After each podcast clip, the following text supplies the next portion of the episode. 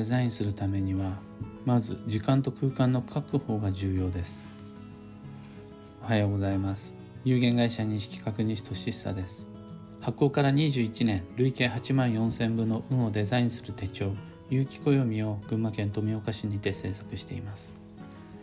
最新版である有機暦2024は現在販売中。気になる方はひらがなにて有機暦と検索を。でこのラジオ聞く暦では毎朝10分の暦レッスンをお届けしています。今朝は運のデザインがうまく進まない意外な原因というテーマでお話を。本日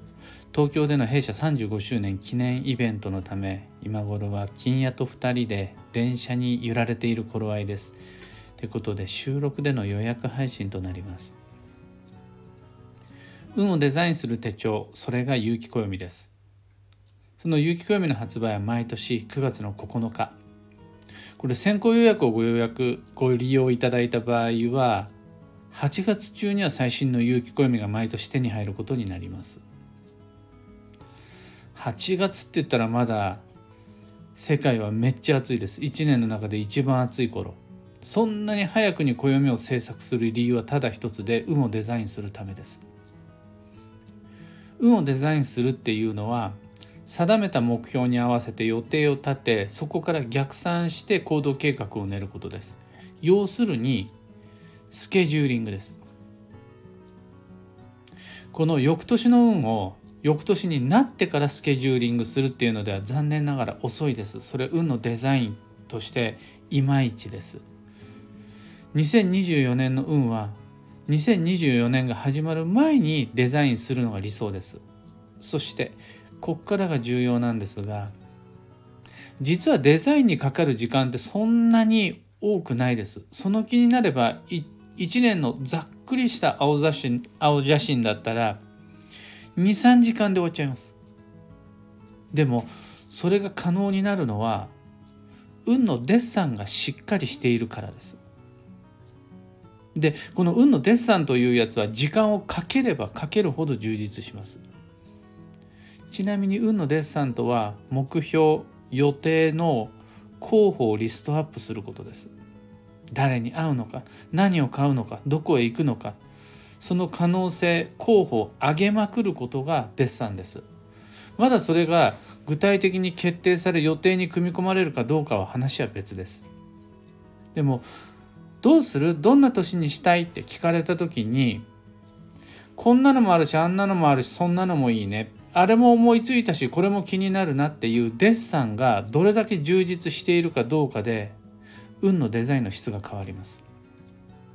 でこの運のデッサンは時間があればあるほどいいんです。充実するんです。情報が集まるんです。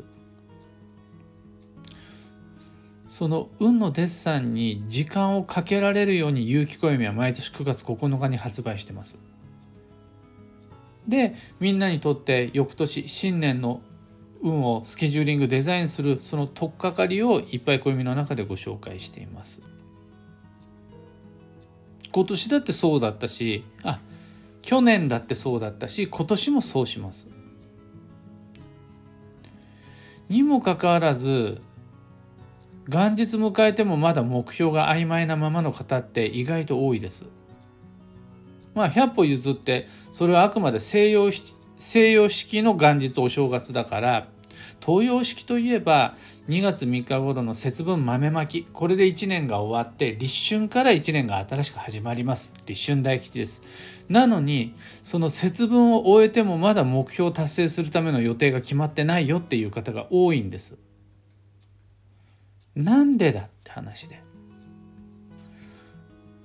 忙しいからって思うかもしれないですがそれおそらく忙しさが原因じゃないですだって僕たちとは比較にならないくらい忙しい人たちでもちゃんと事業計画や人生設計を組み立てられている人いるからです確かに。というか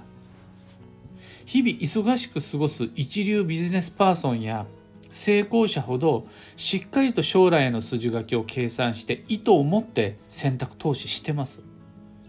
何なんだこの差は？どうやら忙しさじゃないぞ。理由は。そこで一つ最も大きな原因を挙げるとしたらそれは運をデッサンしデザインするための専用の時間と空間を準備できているかどうかの違いです。目標を定めスケジュールを練るっていうことができない人のほとんどはいつもの自宅のリビングとかいつもの会社のデスクで空いてる時間見つけてどうしようかなみたいに考えようとしちゃってることが多いです。それがうまくいかないやり方とは知らないで。でなかなか難しいねとか言いながらただただ不毛な時間を過ごしちゃう。で来客があったら行かなくちゃならないし目の前に締め切りがあるならそっちを優先することになっちゃう。それじゃやっぱうまくいかないです。一方で運のデザインが得意な人デッサンが得意な人はちゃんと考えるための時間を予定しとし予定として組みます。それだけじゃない。ちゃんと考えるための舞台設定をしてそこまでわざわざ出かけていきます。でしっかり未来と向き合います。何かのついでに考えたり何かしながら考えようとしたりしないです。必要とあらば有料で専門家に手伝ってもらいますこれ別に全員がセレブっていうわけじゃないんです全員がえー、飛行機や船をチャーターして海外の無人島とかに出かけてで専属シェフに料理を作ってもらいながら一流コンサルタントを招いて1年の計画を立ててるなんていうそういう話してるわけじゃないんです。例えば相談相手は友人だっていいんです。信頼できる相談相手としての友人に声かけて何月何日にどこそこのカフェで会おうねって約束してお茶やケーキや食事でもお礼としてご馳走してで自分の運のデザインに付き合ってもらいます。そうしてようやく自分が自分のために自分の運と向き合える時間と空間が手に入るわけです。これやってるかどうかです。運のデザインが下手な人とかいつまでたっても目標計画が手に入らない人って目的意識がないんじゃないんです。いい加減なわけじゃないんです。人生なめてるわけじゃないんです。運をデザインするための時空間設定が苦手なんです。そこをおろそかにしてるからです。これは恥ずかしながら何を隠そう。僕自身にも言えることです。僕は業務として仕事として依頼を受けて人様の運をいっぱいデザインしてます。でもそれ人のためにやってばっかりで自分の運が後回しになっちゃうことがよくよくよくあります。それ防ぐためにわざわざカフェに行って考えるとか今やってる仕事の手を止めてちゃんと考えるとか。例えば暦のデザインチームの人に声をかけて予定を合わせてもらって一緒に会議を通して事業計画を練ってもらうとか。あとは一人でスーパー銭湯行って暦とペンを片手にお風呂に入ってからその後考えるとかそういう何かしらの工夫をしています。それしないと僕も目の前の現実に飲まれちゃっていつまでたってもしっかり未来と向き合えないです。これしゃあないなって思ってます。これ自分の強い意志とかで何とかしようって思うのはもう諦めてます。そういう意識とか工夫とかをしないでただ考えればよく考えられるなんて人はもうこの世界にいないんじゃないかなと思ってます。考えるのが上手な人はデザ運のデザインが上手な人はセンスがあるんじゃなくて時空間設定が上手なんじゃないかなって思ってます。考えるのが苦手なんじゃない考えられないわけじゃない目標を考えるための時間を作ってないから。そしてそれをやっている場所が未来と向き合うのに適した場所じゃないから。だからですよ。うまくいかないの。もしも運をデザインすることができない自分に対してバカかよ自分って。責めようとするならばその矛先は自分の性格とか能力とか意志とか野望の有無じゃなくてちゃんと運と向き合う時間と空間を作ろうとしない自分それを自覚してボロクソにこき下ろしてやるべきです。なんでお前はそんなわずか1時間の時間もちょっとカフェに寄ることさえできないんだ。バカかよ。っていう自虐はありだと思います。だってそれが原因だから。でそれで原因が分かったならば5分でも10分でもいいですよ。そのための時間を作る。そしてそれをいつもの場所じゃなくてちゃんとそれをするための専用の場所に移動してやる。これでたとえ10分でもちゃんと運はデザインできます。それ10回やれば100分それ20回やれば200分そこまでやればもう十分運のデザインは進みます。というわけで運のデザイン今からでも間に合います。現時点で目標も予定も計画もまだ未完成だったとして今この瞬間からそれ手に入れられます。そこで僕たちが手をつけなくちゃならないのは強い意志を持つことじゃなくて頑張って考えることじゃなくていつどこで必要とあれば誰と